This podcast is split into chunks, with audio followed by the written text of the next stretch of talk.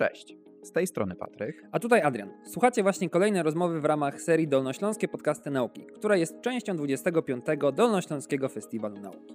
Pszenna bułka, a może jednak przekąska z owadów. Dlaczego powinniśmy wprowadzić larwy i inne małe stworzonka do naszej diety?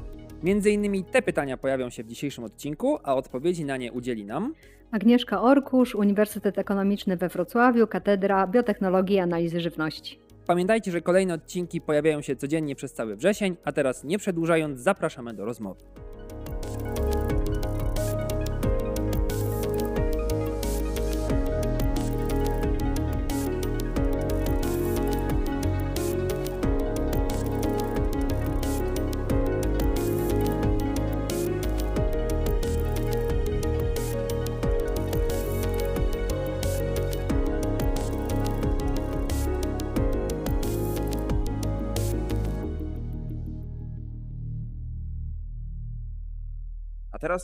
Ja mam do Pani pytanie Mhm. o to, e, gdyby mogła nam Pani opowiedzieć, czym zajmuje się technolog żywności, albo czym się zajmuje technologia żywności.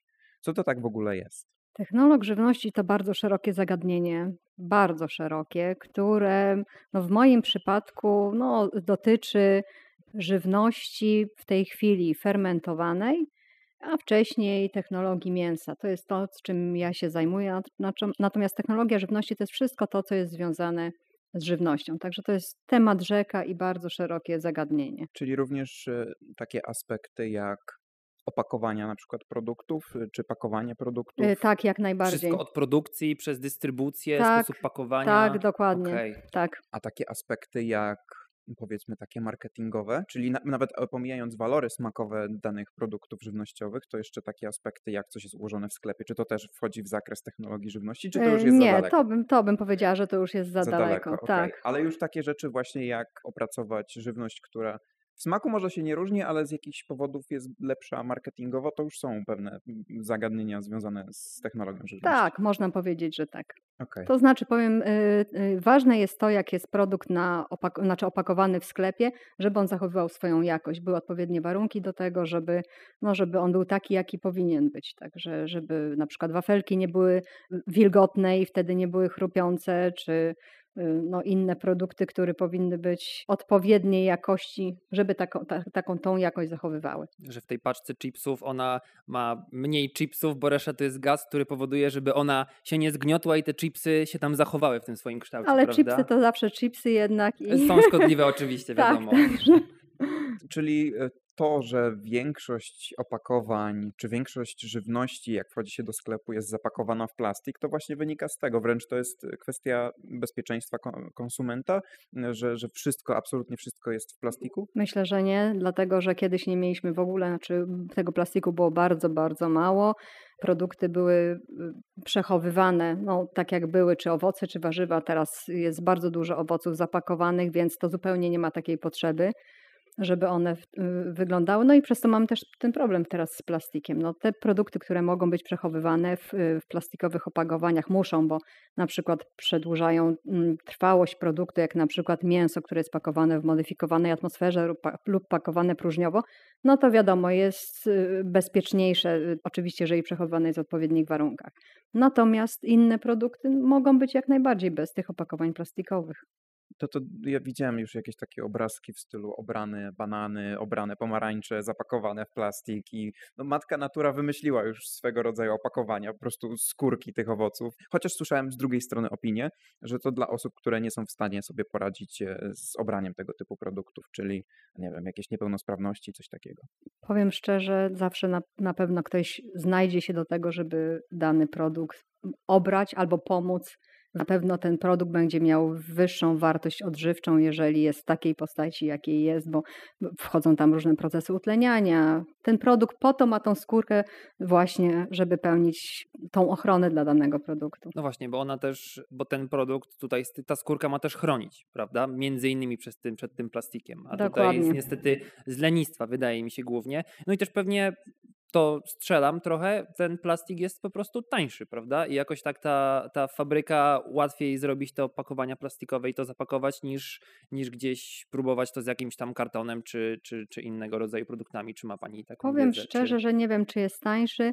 Na pewno jest wygodniejszy dla konsumenta, dlatego że jak bierze paczkę, mają y, cztery jabłka zapakowane, wrzucamy sobie do koszyka, wychodzimy. Nie ważymy, gdzie też musimy, że tak powiem, poświęcić czas, a żyjemy w takim pędzie, że każda minuta jest, no, można powiedzieć, na wagę złota, więc myślę, że to o to chodzi, o wygodę naszą. Okej, po prostu o wygodę. Ja akurat przyznam, że na przestrzeni swojego czasu gdzieś na początku też pakowałem owoce i warzywa w, w reklamówki jednorazowe, ale to głównie dlatego właśnie z tej ilości, a teraz za każdym razem to plecak i torby takie typowo materiałowe albo, albo papierowe i też wszystkie owoce ręką jedna co do sztuki, najpierw do koszyka, potem na wagę i później do torby i jak gdzieś tam sobie zamawiam te zakupy przez internet czasami, to strasznie mnie boli w ilu papierowych torbach to przychodzi, gdzie ja idąc normalnie nie, nie wziąłbym ani jednej, bo mam swoje bawełniane i swój plecak i, i gdzieś tam zawsze jak widzę taką reklamówkę później z tymi wszystkimi owocami, to mnie tak trochę boli.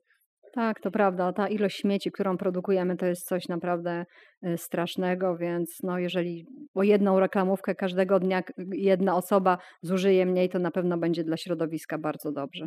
A jak rozwija się, pro, jeśli też pani wie, rozwija się dziedzina opakowań biodegradowalnych? Czy mamy szansę jakoś w najbliższej perspektywie? Czy to biodegradowalnych, czy nawet niektórzy mówią o jadalnych opakowaniach, ale to podejrzewam, że do tego jeszcze jest duża droga. Nie, są już, pojawiły się opakowania y, jadalne y, z różnych produktów. Pracuje się nad tym, żeby te odpady z przemysłu rolno-spożywczego właśnie wykorzystać w taki sposób, żeby mogły stanowić opakowania produktów. Także no, rozwija się, to są różne y, działania w tym kierunku. Chodzi o to, żeby no, wyeliminować ten plastik jednak. Mhm. A pani w swoich badaniach, czy bada pani produkty, jak się gdzieś zmienia skład, czy mm, na zasadzie jakaś ewentualna kontrola czegoś? W, jak, w jaki sposób tak codzienna praca badawcza pani wygląda? Przez lata to było, y, zajmowałam się mięsem i technologią właśnie mięsa.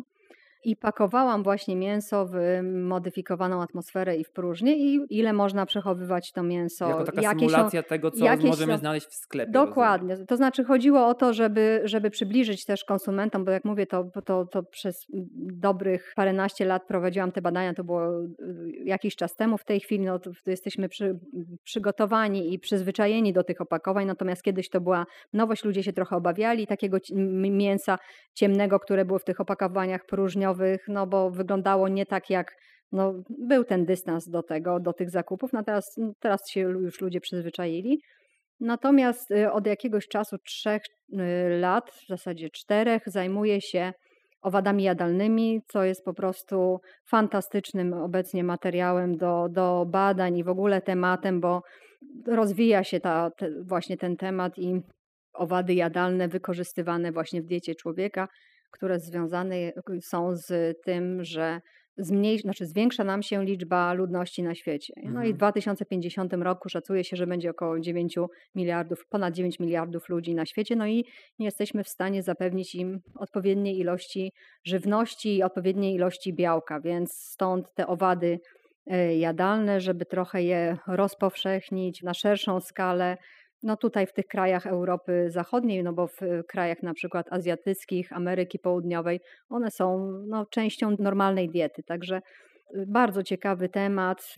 W zeszłym y, miesiącu właśnie gościliśmy studenta, doktoranta z Kenii, który też zaopatrzył nas w takie y, różnego rodzaju owady, które pochodziły właśnie z Kenii i z Gany, więc y, tutaj dokonaliśmy różnego rodzaju oznaczeń. No i bardzo ciekawe rzeczy wyszły, bo był owad, który po zmieleniu y, stworzył taką masę, można powiedzieć, wyglądało to jak czekolada, a na górze pojawił się normalnie tłuszcz, olej z tych, y, z tych owadów. Także to było coś bardzo, bardzo interesującego, ale te owady mają bardzo wysoką y, zawartość tłuszczu, dochodzącą do 70%, stąd taka, ta, taka no, ta- Czekoladowość. Ta, taka, taka czekoladowość, tak. Także no powiem szczerze, było to fantastyczne takie doświadczenie, dlatego że my u nas nie mamy dostępu do tych owadów, które właśnie z którymi pracowaliśmy w naszej katedrze, bo był to y, świerszcz bananowy, y, między innymi, także takie owady, które no, nie są dostępne, bo u nas takim typowym owadem jest domowy, to jest Acheta domesticus i no i właśnie z tym najczęściej mamy do czynienia. Tam jak doktorant przywiózł nam te paczki, otworzyliśmy tą paczkę, a tam w przypadku y, świerszcza, tego, który przywiózł, był taki zapach, jakbyśmy się znaleźli na łące, naprawdę takiej, od razu taka świeżość, no coś niesamowitego. Także to było bardzo fajne doświadczenie. A w takim razie, bo to tak trochę nie padło i trochę mnie to zastanawia, te przybyłe świerszcze z Kenii, one były w formie żywej, czy Nie, nie, broń Okej, Boże, to okej. y, one były już w formie suszonej, Mhm. także przygotowane do podróży. Prawdopodobnie by nie przeszedł y, przez No właśnie, kontrolę. Zapakowane. Tak. walizki, ciuchy, wszystko. E, Tak, także one były, one były przygotowane do tego, że znaczy przygotowane, były suszone, przygotowane do dalszych oznaczeń. Ja muszę się przyznać, że ostatnio, tak nawiązując do owadów, ostatnio miałem okazję wąchać produkt pochodzenia owadziego i był to jeden z najpiękniejszych zapachów, jakie czułem. Przypominał grykę, miód y, gryczany, takie rzeczy i był to fras. Nie wiem, czy pani wie, co to jest Nie. fras. Fras jest to produkt przemiany materii skórników, takich owadów, które są nekrofagami, czyli żywią się martwą materią. Przepiękny był to zapach, więc może naprawdę Tyle dziwnie to brzmi. kontrastów. Bardzo dziwnie to brzmi, ale Okej. przysięgam, świetny to był zapach. I właśnie czy w przypadku owadów możemy mieć do czynienia z takimi e, zapachami? Owady są, no właśnie, tak jak mówię, był ten świerszcz, miał tak fantastyczny y, zapach, no takiej łąki. I on był taki zielony.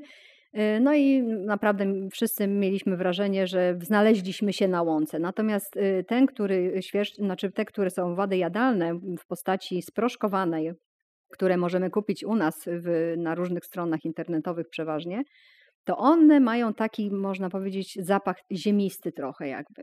Takiej ziemi właśnie, natomiast jeżeli go dodamy do produktu, bo my przygotowywaliśmy ciastka i też chleb z dodatkiem tych owadów, to ten zapach był tak jak pan mówi, taki trochę jakby był chleb gryczany. Taki no naprawdę bardzo, y, bardzo ciekawy i zarówno smak i zapach, naprawdę coś y, bardzo przyjemnego. Zresztą powiem szczerze, to mnie zadziwiło, że organizując właśnie w ramach festiwalu w 2019 roku taki pokaz, gdzie chciałam zobaczyć, jak, czy ludzie są skłonni do tego, żeby spróbować, to było parę osób, ale to było garstka na 500 osób, która, no powiedzmy 7, już teraz dokładnie nie pamiętam, spróbować. które nie chciały spróbować. A, On wygląda tak apetycznie. To były takie malutkie bochenki. Część była z nich przekrojona, natomiast y, one były świeżo wypieczone rano przeze mnie.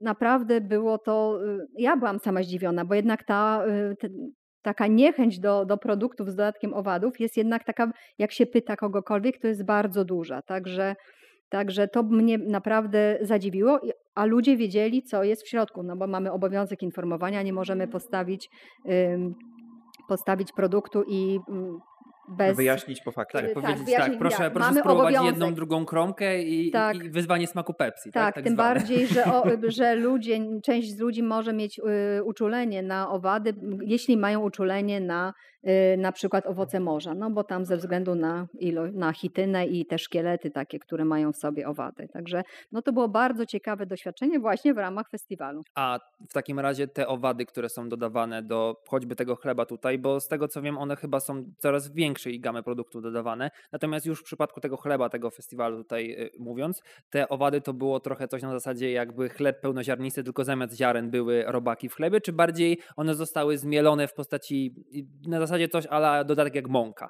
Na zasadzie takiej mąki, sproszkowane, mhm. tak, to było 20% owada i reszta mąka pszenna.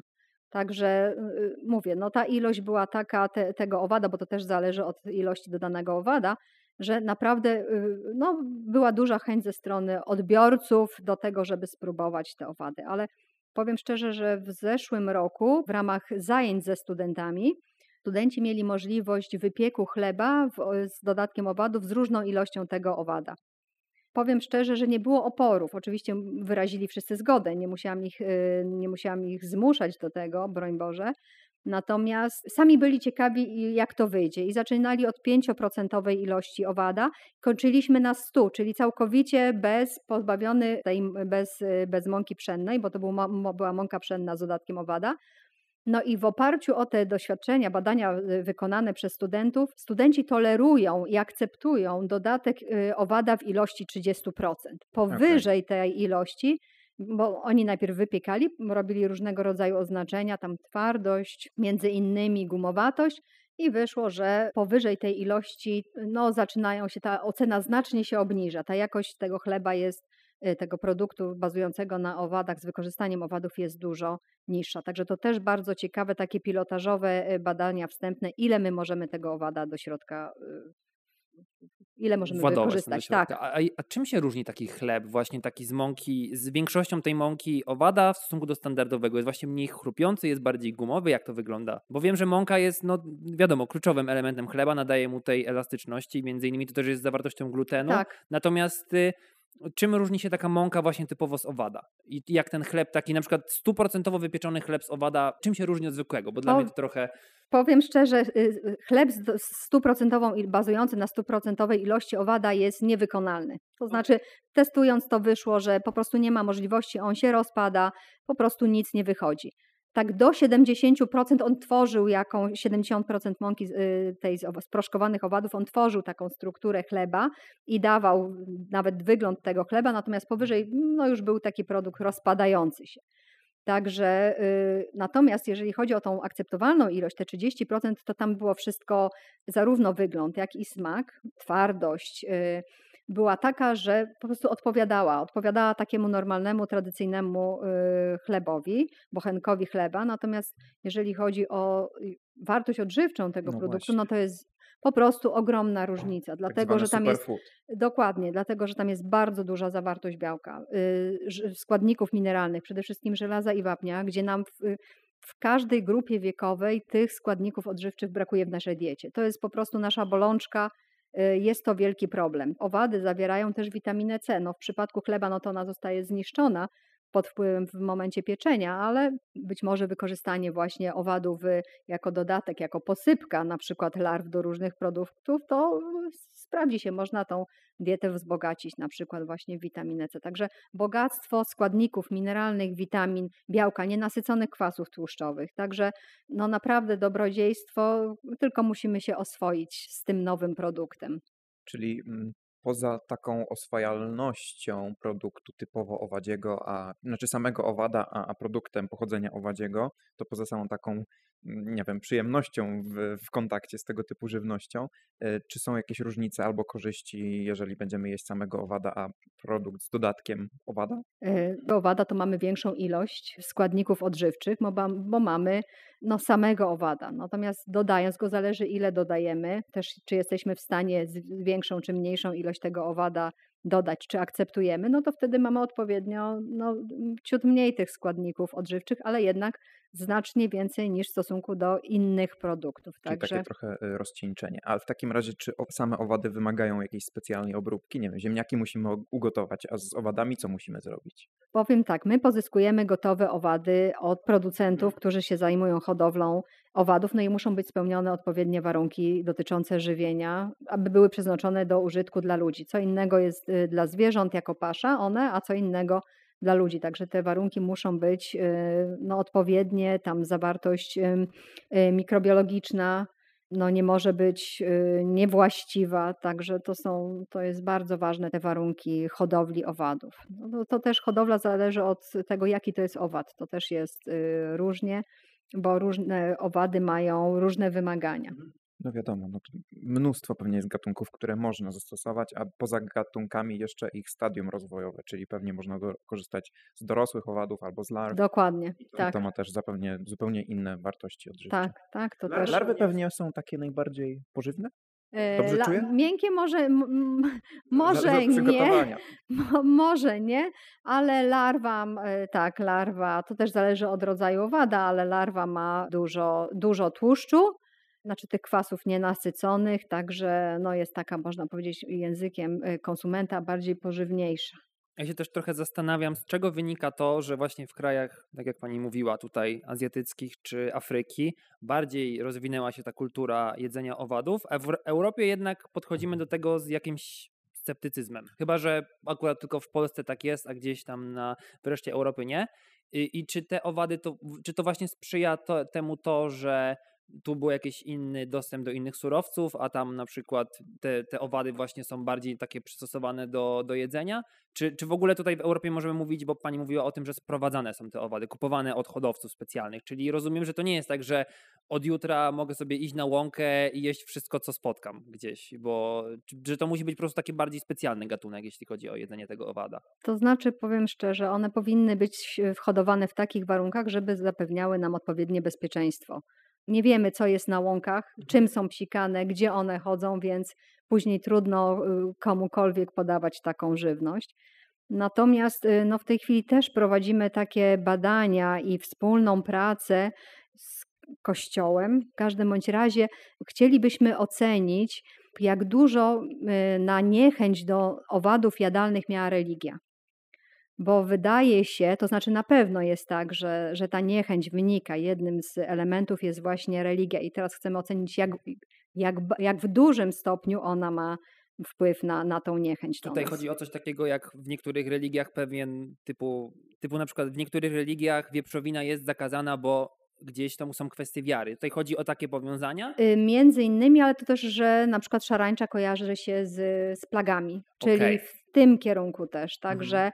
Y, no owady generalnie też nie chciałabym teraz demonizować, żeby tutaj właśnie nie szerzyć tak zwanej neofobii, czyli tej niechęci do tych, do tych owadów, ale jak panowie pewnie oglądają filmy, to zwykle demony, różnego rodzaju diabły, lucyfery, to one się zmieniają właśnie w jakieś takie roje much czy innych mhm. owadów, więc bardzo ciekawy temat, który, który też próbujemy rozwikłać i wyjaśnić może się uda. No to niesamowite zagadnienie, w sensie znaczy, połączenie. Znaczy też bym tego nie pomyślał o tym nawet w sumie. Kręgu kulturowym jak najbardziej, ale jeszcze tak głębiej, żeby zahaczyć o, o, o religię, o, o, wyznania, to, to bardzo ciekawe zagadnienie jest. Tak, bardzo ciekawe. Sami jesteśmy ciekawi wyników tych badań. Także to mówię, ten temat jest bardzo, bardzo interesujący, a też, jak mogłabym dodać, to teraz też udało mi się pozyskać taki grant właśnie ze środków uczelnianych, gdzie wykorzystamy taki program, który służy do badania zmian w mimice twarzy w zależności od tego, co widz ogląda na monitorze. I na tym monitorze będą właśnie puszczane różne, e, znaczy film z różnymi scenami dotyczącymi owadów jadalnych i zobaczymy właśnie, jak konsumenci reagują na ten film i może też uda się ocenić, czy jest możliwość, jest szansa, jak duża szansa jest na wdrożenie owadów y, jadalnych do różnych produktów, czy są w stanie zaakceptować ludzie te owady y, jadalne, czy może niższa cena spowoduje, że te owady jadalne będą y, właśnie bardziej akceptowalne, niższa cena produktu, także znając wartość odżywczą. Także no mówię, to jest temat, proszę, proszę panów, ogromny, nie szeroki, ale też bardzo ciekawy. To jest też chyba stosunkowo młoda dziedzina, czy, czy niekoniecznie? Jak Myślę, że u nas w Polsce tak. Powiem szczerze, Holand jest bardzo prężnym w produkcji żywności z dodatkiem owadów jadalnych i to tam to wszystko jest dużo, dużo bardziej zaawansowane. Są produkty z dodatkiem owadów jadalnych w zasadzie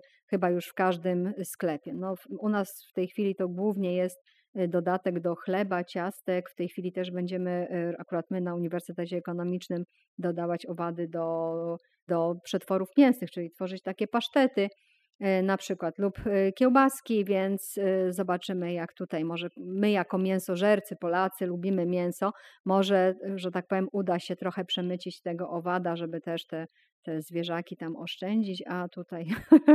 Czyli w takim razie samo takie nastawienie do danej żywności wpływa na takie subiektywnie odbierane walory smakowe. Dokładnie. Okej, okay. czyli Czyli no, kusi trochę właśnie, żeby zaskakiwać e, tych konsumentów, podawać im coś, co ładnie wygląda i na koniec dopiero e, powiedzieć im, że... To było z robaków, prawda? To było, to Ale było to chyba to nawet... Nie możemy tak, tak robić. Właśnie, przede no właśnie, wszystkim to, to nie może tak Względy etyczne nie pozwalają. Tak, oczywiście, to właśnie musimy poinformować, i, i, ale gdy ten produkt wygląda inaczej, bo to jest y, badania, które były też y, właśnie w ramach festiwalu przeprowadzone, dały bardzo wiele odpowiedzi na właśnie postawione pytania, czy my jesteśmy w stanie zaakceptować owady jadalne. wyszło w tych badaniach, że płeć ma duże znaczenie, że mężczyźni zdecydowanie chętniej zaakceptowaliby owady niż y, panie, że są bardziej otwarci. Y, być może to jest związane z tym, że uprawiają sport i ta, to, ta, ta, ta myśl, to, to że ta białko, ilość to- to białka, tak, mhm. już te widzą te mięśnie, Tak. y, powoduje to, że oni zdecydowanie chętniej by po to sięgnęli. Panie zdecydowanie rzadziej. Te badania też wykazały, że jeśli podróżujemy po świecie, to jesteśmy zdecydowanie otwarci na wszystkie potrawy. To nie tylko na owady, dodatek owadów, y, tylko generalnie jesteśmy otwarci i ta neofobia, czyli ta niechęć do nowych pokarmów jest zdecydowanie mniejsza. Także Czyli można powiedzieć, że jemy oczami i przyzwyczajeniami. tak, tak. I wyszło też, że jeżeli mamy produkt, gdzie konsument nie widzi tych owadów w takiej formie wizualnej, owada faktycznie, tylko jako dodatek sproszkowany, wtedy ta niechęć jest zdecydowanie mniejsza. Zdecydowanie. Po prostu widzi produkt, spróbuje jeszcze jak jest dobry, nie ma problemu. Nie zrobiliśmy takich badań, też się zastanawiałam, tylko ciągle brakuje czasu, żeby powtórzyć te badania i zadać pytanie, czy, czy osoby, te, które jadły, spróbowałyby jeszcze raz. Czy to było tylko tak, że na zasadzie Ciekawość y, i koniec, tak, ciekawość czy... i koniec, te właśnie prawie 500 osób, czy jednak nie, czy jakby miały taki produkt, czy bo po niego by sięgnęły. Czy Także... samo to doświadczenie też może zmienić to przyzwyczajenie i nastawienie?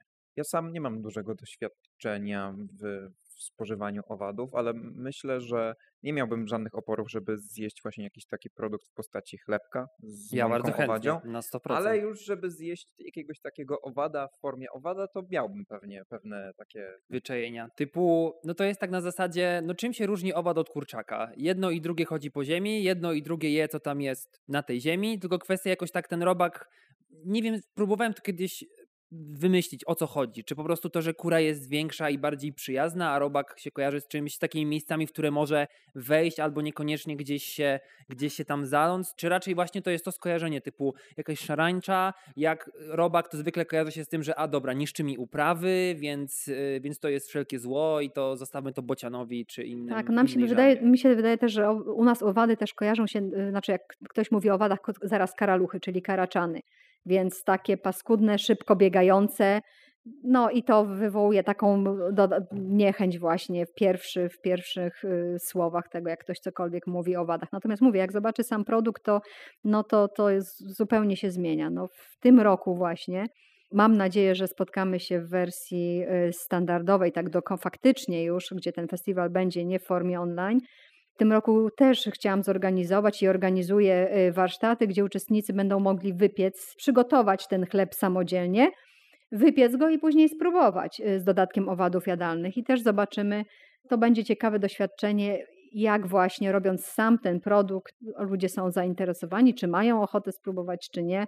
To zanim rozwiniemy jeszcze temat y, wydarzeń na Dolnośląskim Festiwalu Nauki, to mnie niezmiernie kusi, żeby panią zapytać, czy Adrian bardzo podpada, używając sformułowania per robaki. O nie. Czy to jest duże faux? Właśnie, no bo owady, robaki to też jednak wydaje mi się może mieć trochę, trochę tutaj jakieś Bo tutaj też konotacje, to czy nawiązuje niekoniecznie. właśnie do tego, jak się zwracamy do tych owadów, to, to, to też pewnie wpływa na to, jak je postrzegamy. To, to Myślę, pani że tak, chociaż tak, o, generalnie powinniśmy mówić owady, natomiast y, żeby właśnie zmniejszać tą niechęć. Natomiast wiele książek, które zachęcają do, jakby tak chcą przybliżyć temat owadów, nazywa się na przykład robaki. Robaki w, w, w kuchni, czy, czy y, robaki na świecie, także no myślę, że, że no my nie jesteśmy, no my jesteśmy daleko od tych owadów, natomiast właśnie y, badania wykazują, że im wcześniej wdrożymy je, im wcześniej y, jakby do, do naszej świadomości otworzymy się na nie, począwszy na przykład od przedszkola, gdzie dzieci wy, y, malują owady, ale nie rzeczą po łące, tylko na przykład na talerzu jako, jako danie, więc to wtedy jest łatwiej później do tego, żeby otworzyć się w, do, w, do owadów w, konkretnych produktach spożywczych. Mi tak przyszła do głowy teraz Biedronka, jako taki propagator właśnie, jako sieć sklepów, że taki uśmiechnięty, uśmiechnięty owad właśnie. Może to coś zmieni? Pewnie nie, aczkolwiek przyszło mi teraz do głowy. Ja mam takie pytanie, e, czy ma Pani takie dane na temat tego, jak można, czy można w ogóle przeliczyć ilość, zakładając, że chcemy to wprowadzić do swojej diety właśnie, ilość owadów, chciałem powiedzieć robaków, ilość owadów do ilości na przykład spożywanego mięsa. Czy na zasadzie, czy i, i jeszcze póki co gdzieś te owady są traktowane właśnie jako dodatek i uzupełnienie diety, I bo gdzieś tam pewnie planuje się zrobić to, żeby zamienić właśnie to mięso, choćby czy tam przez ograniczenie jej konsumpcji, czy to celem właśnie redukcji emisji, czy w ogóle e, gdzieś zmiany tych nawyków y, i, i oszczędzania trochę zwierząt. Więc jak się ma jedno do drugiego, bo też wydaje mi się, że z jednej strony fajnie mówi się, żeby przejść na owady, a z drugiej strony to się jednak produkuje. I, I pytanie brzmi, czy na razie to jest fajnie, bo mała skala sprzyja temu, żeby te owady były produkowane, mówiąc w cudzysłowie, jeszcze w miarę w porządku, ale jak się już tak ta skala będzie ogromna i tak naprawdę, czy też w ogóle dojdziemy do momentu, w którym będziemy sobie mogli w sklepie wziąć taką paczkę e, owadów jak orzeszków, i tak sobie, nie wiem, wcinać. Więc jak to się ma właśnie takiej kwestii ilości póki co i takiego spożycia, spożycia na co dzień? Czy możemy na przykład tylko owadami zastąpić mięso? Na przykład jak najbardziej, jak najbardziej, dlatego że owady no, są bardzo do, dobrym źródłem białka. Mięso ma średnio 20%. Tak, na y, przykład kilogram, kilogram robaczków do kilogram owadów, do kilo, przepraszam, to może to łat. Na, łatwiej będzie w 100 gramach. 100, okay. grama, 100 y, gram owada i 100 gram, to oczywiście zależy od rodzaju oczywiście. i owada mhm. i, i, i, mięsa. Natomiast w 100 gramach owadów to jest na przykład 60 gramów, może być 60 gramów białka, w 100 gramach mięsa 20. Więc to oczywiście się przelicza na wartość odżywczą, bo odpowiednie wskaźniki się do tego używa. Także owad zdecydowanie, że tak powiem, jest y, no, lepszą alternatywą w diecie niż mięso, zwłaszcza mięso czerwone, gdzie mhm. bardzo dużo się mówi na temat tego, te, tego, te, tego negatywnego wpływu mięsa na, na no, nasz organizm. A jest jeszcze jakiś póki co jakieś konsekwencje takie negatywne albo zalecenia, w których nie powinno się wprowadzać takiej diety, poza oczywiście alergiami. Na nie, przede wszystkim to są alergie. To znaczy powiem tak, gdy mieliśmy tego y, doktoranta z Kenii i rozmawialiśmy na temat owadów w Afryce, to tam są międzynarodowe programy, programy wspólne programy też y, badawcze, gdzie wdraża się owady jako papka już dla dzieci w wieku najmłodszym, znaczy dla tych dzieci w wieku najmłodszym. No u nas jest to nie do pomyślenia, żeby, wiadomo, dzieci są taką grupą, że to już y, jak dorosły. Tak, się chucha i tak, dmucha. tak, dorosły przeżyje, to tam dziecko można, że tak powiem, y, coś tam włączyć. Natomiast u nas to w ogóle jest nie, nie, nie, no nie do, do y, wprowadzenia w przypadku dzieci.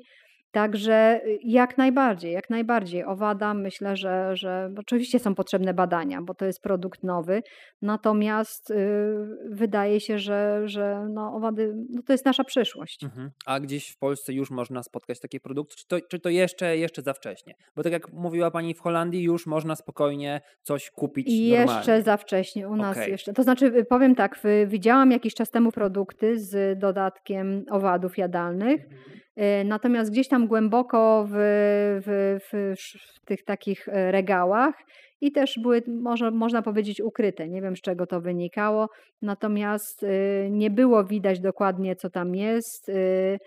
Y, dużo różnych napisów, więc to też kwestia dobrego marketingu, dobrego opakowania na pewno, żeby, żeby zmienić, zachęcić, przyciągnąć uwagę. A jeśli chodzi o już tak typowo właśnie kwestią dodatku, to raz, że właśnie dodatki do mąki, czyli ten proszek, gdzieś ten proszek ewentualnie właśnie jako jakichś papkach, to jakie jeszcze kategorie produktów można by tutaj właśnie z robakami gdzieś? Jako ta posypka, to też było mówione, coś jeszcze? Myślę, Bo że do, do każde, że będzie rozwijać się Do każdego jednego produktu, gdzie ten owad może być i zarówno w formie, y, formie takiej sproszkowanej, jak i tej formie takiej y, owada dorosłego. Także mhm. no, wydaje mi się, że do każdego, dlatego że czy, czy, czy posypujemy właśnie gotowym takim owadem, czy go y, robimy w postaci proszku, czyli do wszystkich tych produktów, gdzie ten proszek wykorzystujemy wykorzystujemy. Także jako przekąska w czekoladzie, y, dodatek chrupki, na słono, na, y, że tak powiem, z dodatkiem różnego rodzaju przypraw. Także przekąska na zasadzie takiego paluszka, orzeszka. Ja lubię orzeszki, więc bardzo chętnie jestem otwarty. To są bardzo smaczne, powiem szczerze. To też właśnie w przypadku owada y, studenci mówili, że on przypomina im właśnie orzeszki takie ten ziemny smak taki trochę. Y, ziemny trochę, inna, y, trochę inaczej smakuje owad dorosły w przypadku świerszcza domowego, a inaczej larwa. Mhm. Y, świerszcz domowy właśnie jest taki bardziej ziemisty, natomiast larwa orzeszek. Okej, okay, okay. Ciekawe. Czyli no właśnie, tak naprawdę w tym przypadku ograniczeniem jest wyobraźnia po prostu. Dokładnie. A, czyli zestawiliśmy już sobie na przykład mięso czerwone z owadami w kontekście, no właśnie z perspektywy konsumenta, że to dla niego będzie korzystne, a jeśli chodzi o perspektywę powiedzmy planety, ekologii, to też e, wydaje mi się, że produkcja owadów przez to, że one są na wcześniejszym etapie łańcucha, dużo mniej zasobów potrzeba, żeby 100 gram produktów jednak wyprodukować. Tak, dokładnie, tym bardziej, że one się bardzo y, szybko rozwijają, rozmnażają w dużych ilościach i też co najważniejsze, co, to, co ma taki wpływ, no, może mieć na bardzo duży na, na ludzi, to, że no tutaj ich nie zabijamy w taki sposób jak zwierzęta, tylko mm, on je się mrozi, po prostu zapadają w sen.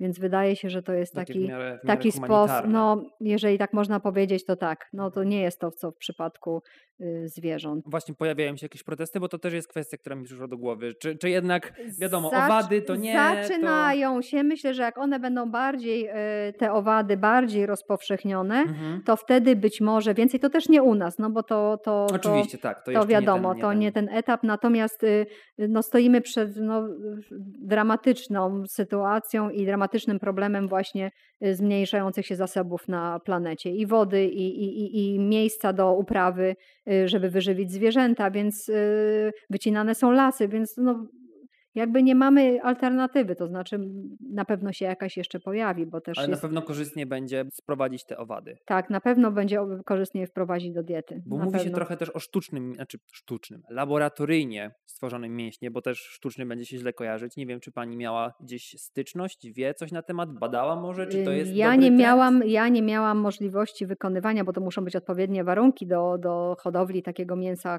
y, komórkowego.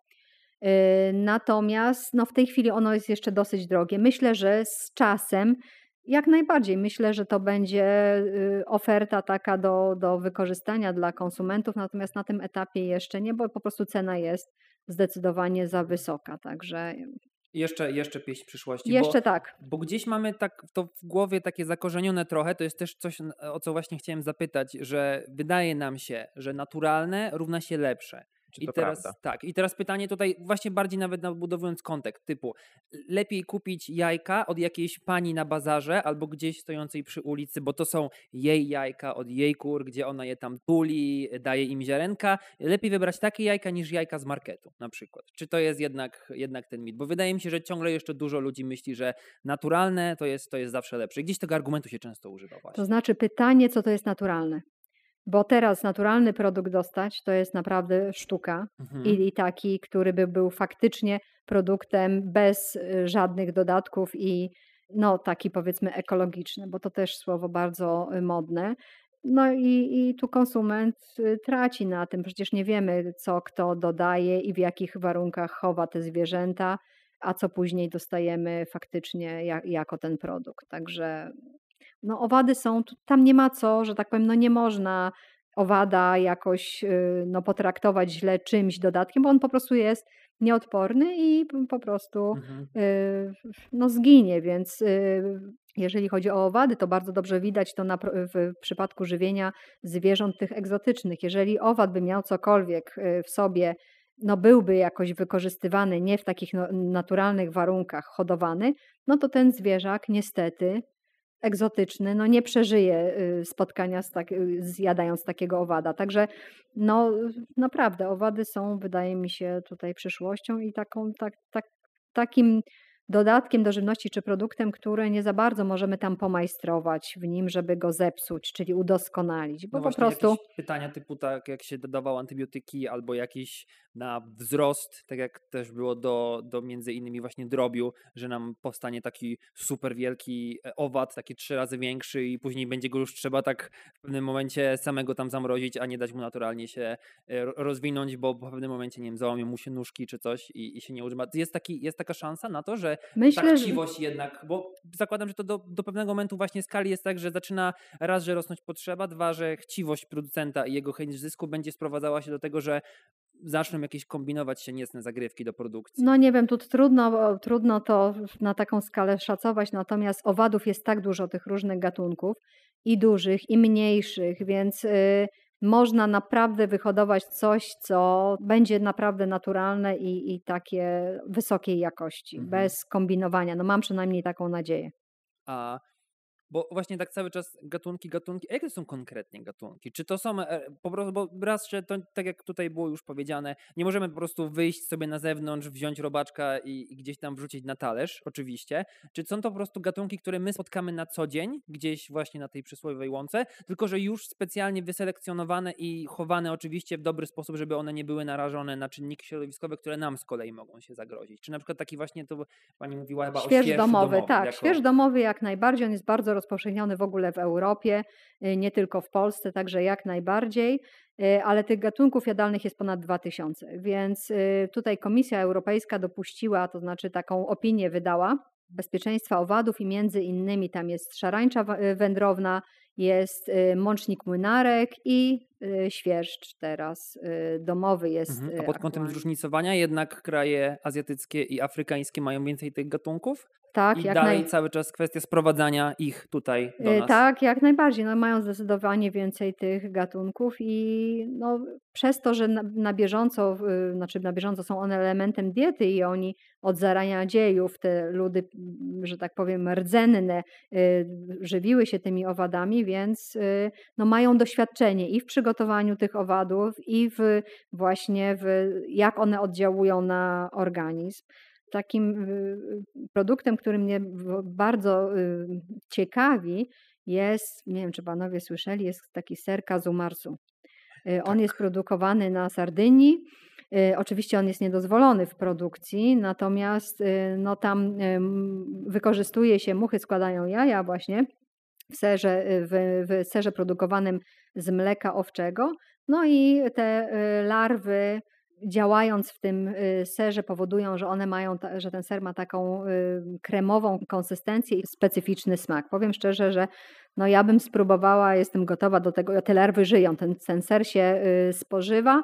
Po, po podniebieniu gdzieś po, E, połaskocze. tak, ale powiem szczerze, już pracując z tymi owadami, ja się oswoiłam, także to na pewno Mhm. kwestia oswojenia, a poza tym jestem otwarta na różne, na różne smaki, więc no, to mnie ciekawi. Chciałabym też kiedyś zobaczyć, nie wiem czy mi się uda, ale produkcję, jaką faktycznie ten ser, produkcja tego sera wygląda. No to się przygotowuje taki ser na jakieś specjalne okazje, na śluby, jakieś nie wiem, urodziny powiedzmy takie, że, że się Taki świętuje torcik ze świeczkami.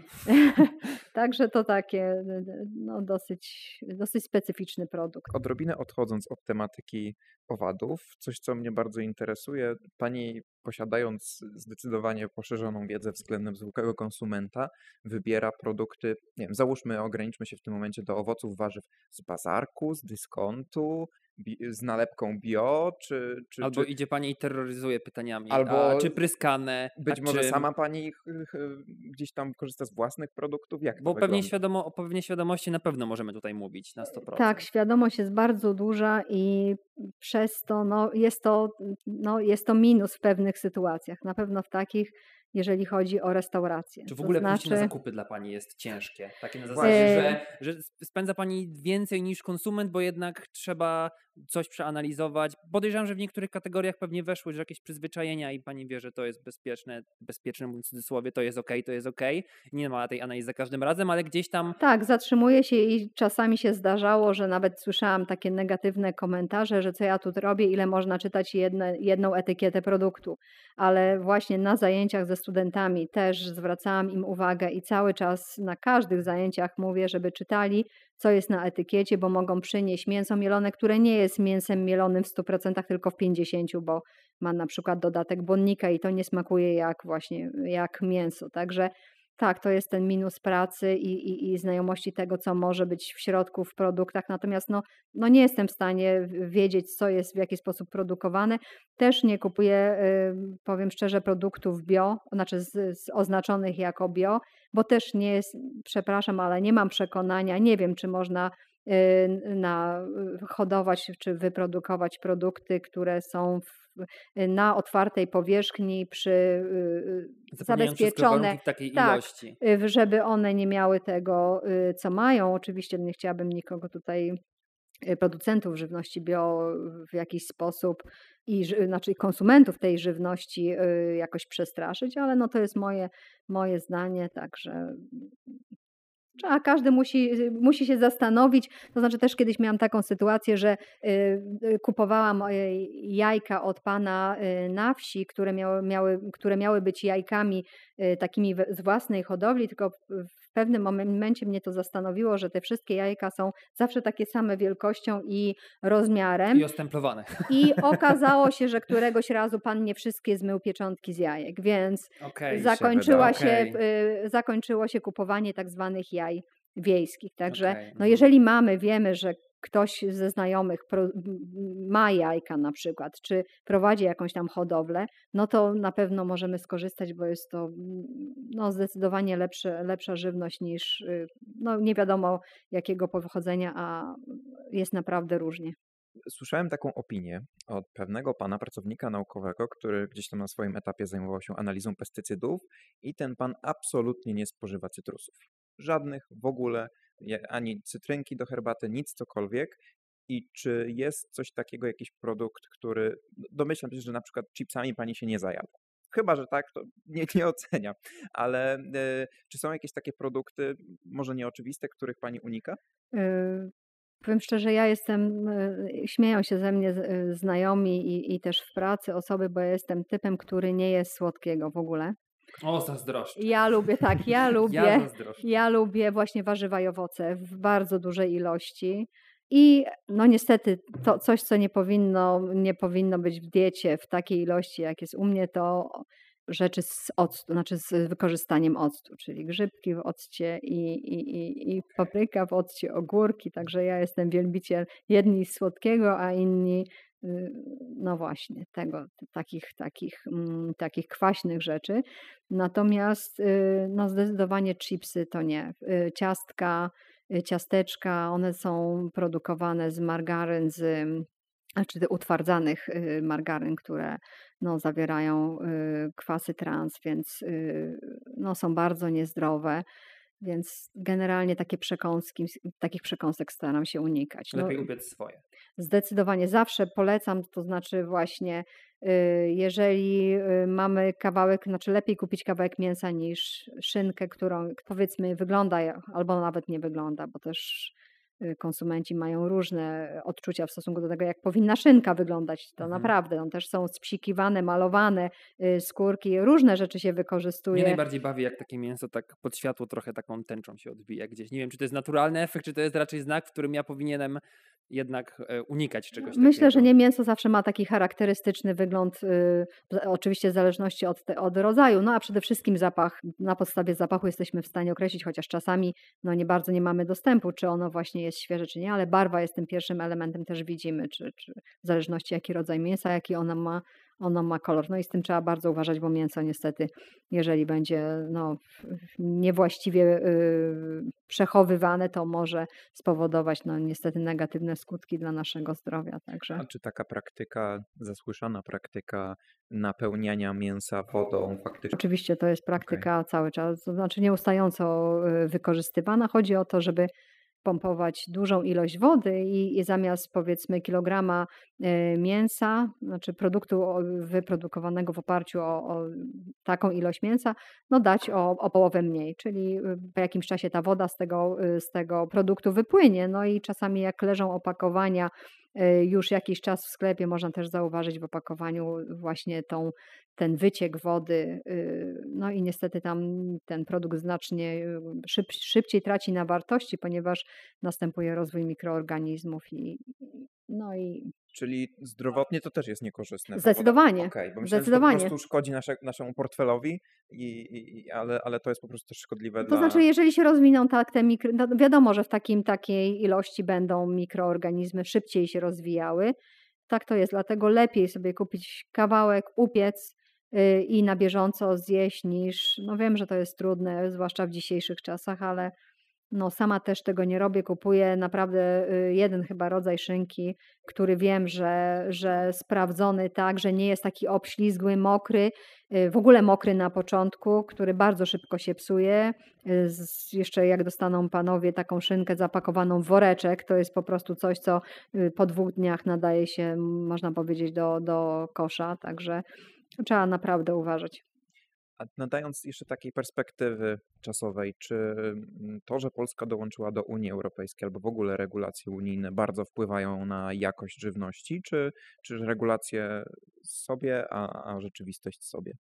Trudno jest mi powiedzieć, jak to wygląda faktycznie, dlatego że producenci, y, no nie Znają jestem. swoje sztuczki. Robią, co tak, mogą. Da, robią co mogą, powiem tak. Ładne. E, Dziękuję, dziękuję. Do, doskonałe określenie, więc y, tak, no powinniśmy sięgać jak najbardziej po produkty świeże, jak najmniej przetworzone.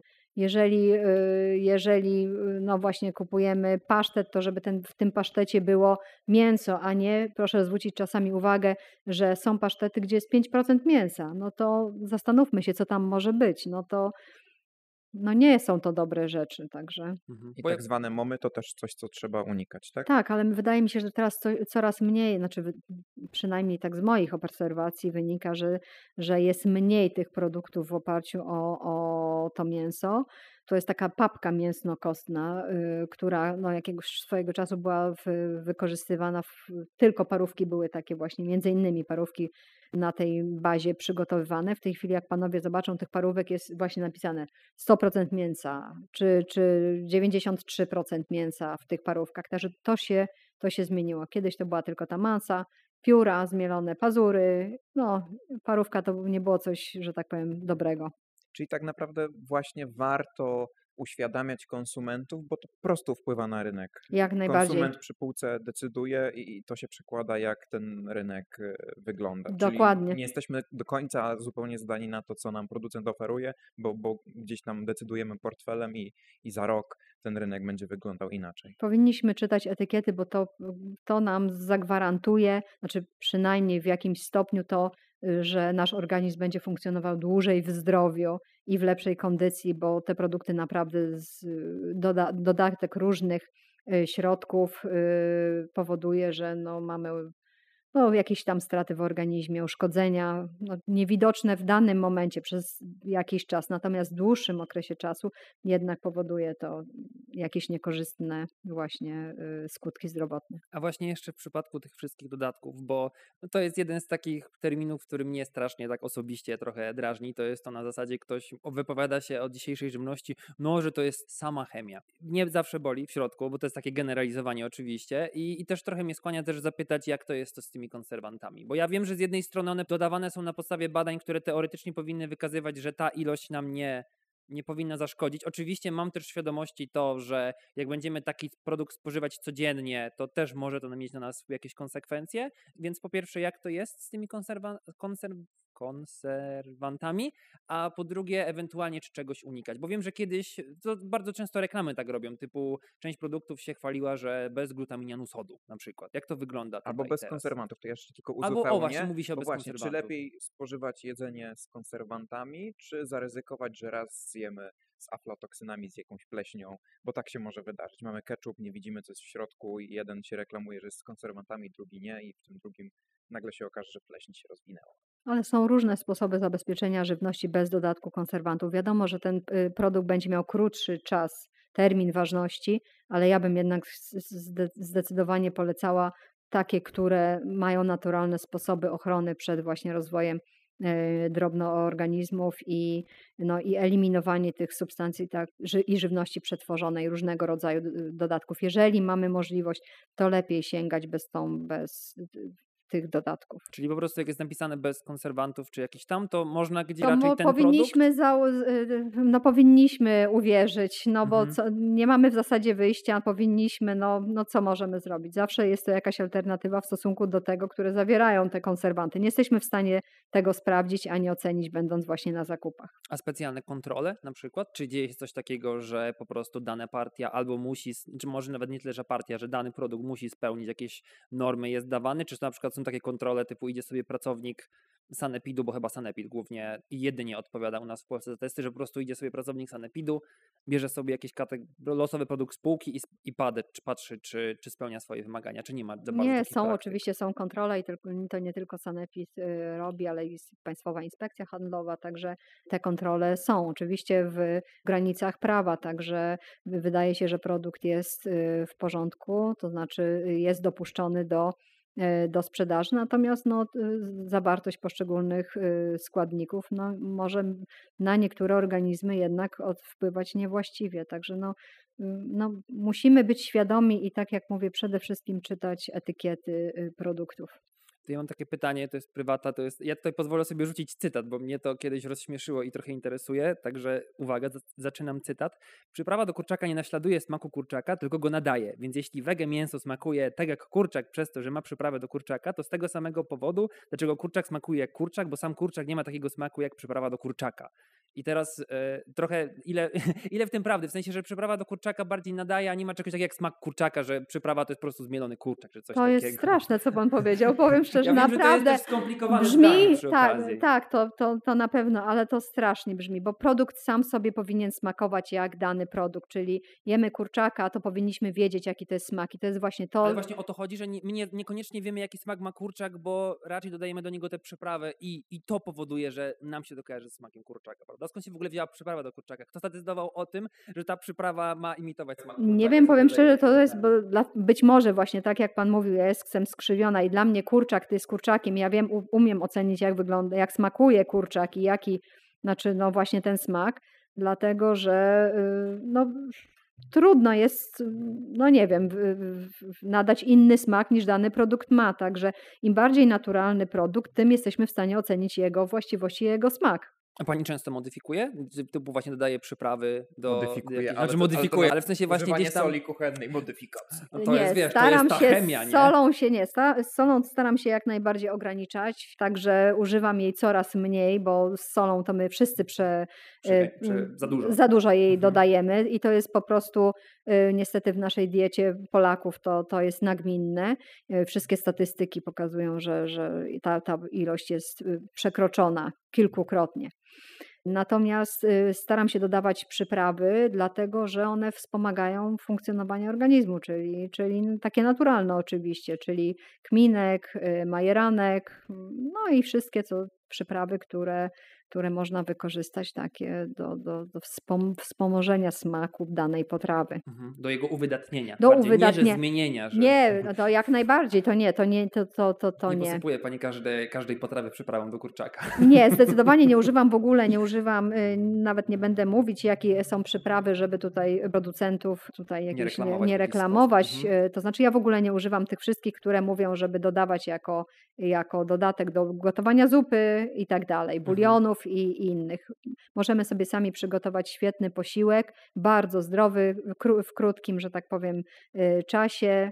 A, a będzie smakował bardzo dobrze. Mhm. No, głównym minusem tych gotowych mieszanek jest właśnie duża zawartość soli. Tak, tak w 60% często nawet. Więc, tak. Y, a też jest chyba tak, że do soli człowiek bardzo łatwo się przyzwyczaja i, i, i, bardzo łatwo zmienić swój próg, to znaczy stosować daną ilość soli i odbierać ją jako taką normalną. I, Trochę jak z narkotykami. I, ale łatwo też w drugą stronę, w sensie odzwyczaić się. Pewnie jest to nieco trudniejsze niż, niż tą gorszą stronę, ale łatwo, łatwo jakoś tak, e, można stopniowo wrócić sobie do niewielkich szczyp soli. Jest to trudniejsze zdecydowanie, ale tu nam właśnie pomogą przyprawy. Jeżeli zastąpimy sól przyprawami, to jesteśmy w stanie zmniejszać ilo- dodatek soli. Także to jest taki sposób właśnie, żeby ograniczyć tą ilość, ilość soli. To tak zmierzając już e, do końca i, i trochę wracając do uświadamiania mm, ludzi. No, jedną ze świetnych okazji do uświadamiania jest Dolnośląski Festiwal Nauki. I o to chciałem zapytać się, jakie są Pani doświadczenia z Dolnośląskim Festiwalem Nauki, ale przede wszystkim jakie są też e, plany na tegoroczny festiwal? Chociaż to już troszeczkę padło. Tak, tak, przede wszystkim owady, tak, w diecie. Upieczenie swojego chleba. Tak, w tym roku tak, owady w diecie, pieczenie y, chleba. To jeżeli chodzi o ten rok, natomiast o, o poprzednie lata, gdzie tych imprez też było dużo więcej. W tej chwili jesteśmy po covid i nie wiadomo jeszcze, jak ten festiwal ostatecznie będzie y, wyglądał. Y, to tych imprez jest trochę mniej niż, niż było w, w, latach poprzednich, ale generalnie tu Wydział Inżynierii Produkcji był tym, który jakby no, oferował imprezy i przede wszystkim warsztaty, czyli to, co odbiorcy jakby chłoną jak gąbka te pokazy.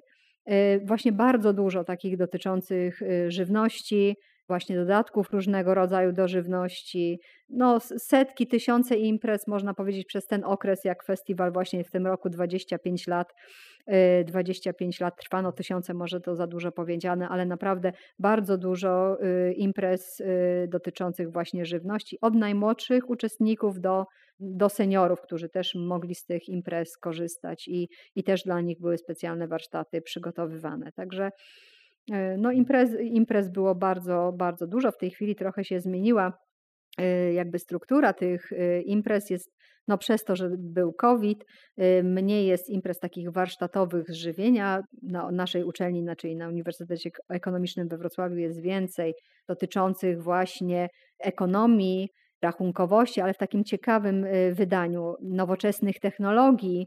No, bardzo ciekawe tematy, także serdecznie, serdecznie zapraszam, jeżeli mam możliwość tutaj, y, tutaj zaproszenia wszystkich chętnych, bo oczywiście te imprezy są po pierwsze darmowe i otwarte dla wszystkich, y, dla wszystkich chętnych, jeśli tylko się znajdą miejsca, bo to jest y, jedyny problem, który nas ogranicza, że na zajęcia warsztatowe no, nie możemy wpuścić bardzo dużo osób. Po prostu nie mamy możliwości. Ograniczenia Tak, infrastruktury. tak, tak. Ja mam taką refleksję, że pieniądze i żywność to jest coś, co każdego dotyczy, stąd taka też pewnie popularność. Tak, jak najbardziej. Ja też mam takie pytanie, bo jednym wśród wydarzeń, też między innymi przez Panią prowadzonych, była e, tak zwana analiza sensoryczna. I tutaj też trochę chciałem zapytać, bo w dużej części ten posiłek dzisiaj traktowany jest jako tło. Czyli jemy posiłek i oglądamy coś na Netflixie albo gdzieś po prostu włączamy sobie telewizor, czasami coś czytamy. Robimy generalnie coś, a to jedzenie jest takie na zasadzie, dobra, żebyś sobie tylko zjeść, żebyś jakoś tak przy okazji coś człowiek będzie siedział i myślał, albo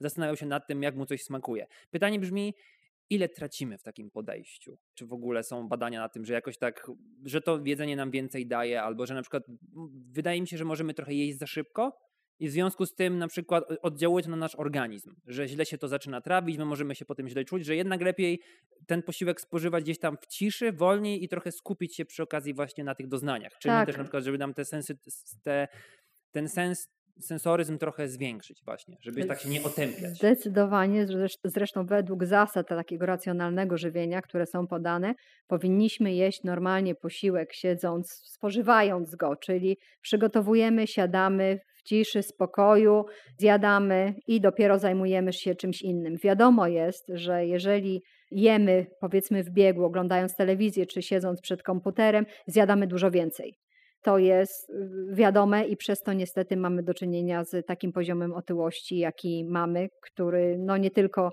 zagraża nam, ale też y, na świecie. Także no jest to bardzo niezdrowe. Powinniśmy spożywać posiłki tak, jak no, powinno się spożywać posił posiłki, tylko jedząc. Mhm.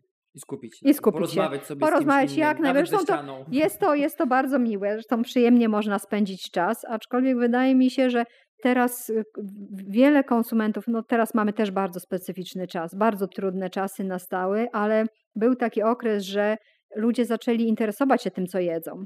Przynajmniej część konsumentów, żeby to właśnie było zdrowsze, żeby właśnie w odpowiedni sposób tą żywność zjeść. Natomiast no, Zobaczymy, jak będzie dalej. Oczywiście jest takie grono, które żyje na y, fast foodach i widać bardzo dużo tych osób podjeżdżających cały czas do tego typu restauracji. Natomiast, no wiadomo, to jest bardzo, bardzo niezdrowe jedzenie i no, w przypadku mojej rodziny staram się eliminować no, zupełnie, jeżeli się da. No czasami, y, czasami Dziecko się... na wycieczkę szkolną nie, bo tam zawsze e, McDonald's elementem. I to jest właśnie to, dlaczego dzieci lubią wycieczki, wycieczki szkolne, aczkolwiek no nie zawsze to tak jest, że, że na tych wycieczkach, bo to też zależy od świadomości, y, świadomości y, osób, które na te wycieczki jeżdżą. Natomiast no, stanie propagować ten zdrowy, zdrowy styl życia i to takie jedzenie no, wartościowe. To w takim razie ostatnie pytanie. Czy było coś e, w Pani życiu takiego, co właśnie było inspiracją do tego, by się tym zajmować? Jakieś dzieło kultury, książka, film, e, jakieś przeżycie, doświadczenie, coś, co sprawiło, że właśnie to jest, to, to jest Pani ścieżka i kariery i, i też właśnie chęć dzielenia się tym z innymi? Czy zjadła Pani tego brokuła po tym, jak we wszystkich bajkach ktoś stwierdził, nie, nie, to niedobre, i, ale to jest dobre. Ja teraz będę pokazywać, że to jest dobre. Czy jak było coś takiego, czy tak naturalnie się to rozwinęło? Powiem szczerze, naturalnie. Po prostu, no nie wiem, nie umiem wskazać takiego wydarzenia. Zawsze jakoś we mnie było to, że sięgałam po takie produkty, po takie produkty naturalne, znaczy przynajmniej tak jak się wydawało naturalne i, i, i zdrowe. Tak jak mówię, przede wszystkim warzywa, owoce. No gorzej jest z rybami, bo przyznam się szczerze, yy, no żeby ryba była, yy, była dobra, musi być świeża. A tutaj to też, yy, no może być różnie i ryba się bardzo szybko psuje, więc no ewentualnie jakieś mrożone, mrożone ryby, to, to, to też jak najbardziej to no dobrze, bardzo Pani dziękujemy. Producenci i marketing robią co mogą. Tak. Nie możemy się im dać. I mamy nadzieję, że też słuchacze wyciągną e, kilka interesujących informacji i jakichś takich nawet wskazówek z, e, z tej rozmowy na, na przyszłość i być może będzie pewnym takim inspiracją do tego, by zmienić na przykład nawyki żywieniowe. Zdecydowanie polecam. Ja na pewno, jak będę się rozglądał za produktami z, z owadami. owadami. Dziękuję bardzo. Dziękuję bardzo i zapraszam na Uniwersytet Ekonomiczny we Wrocławiu. Podobało Ci się i chcesz usłyszeć więcej? Wejdź na festiwal.wroc.pl i sprawdź ofertę wydarzeń Dolnośląskiego Festiwalu Nauki. Linki do wydarzeń znajdziesz w opisach odcinków. Chcesz nam coś powiedzieć? Podzielić się swoją opinią? Napisz do nas na festiwalmałpa.uwredu.pl i daj nam znać, co myślisz. Nie zapomnij o polubieniu i subskrypcji. I pamiętaj, liczy się nauka. Do usłyszenia w kolejnych odcinkach.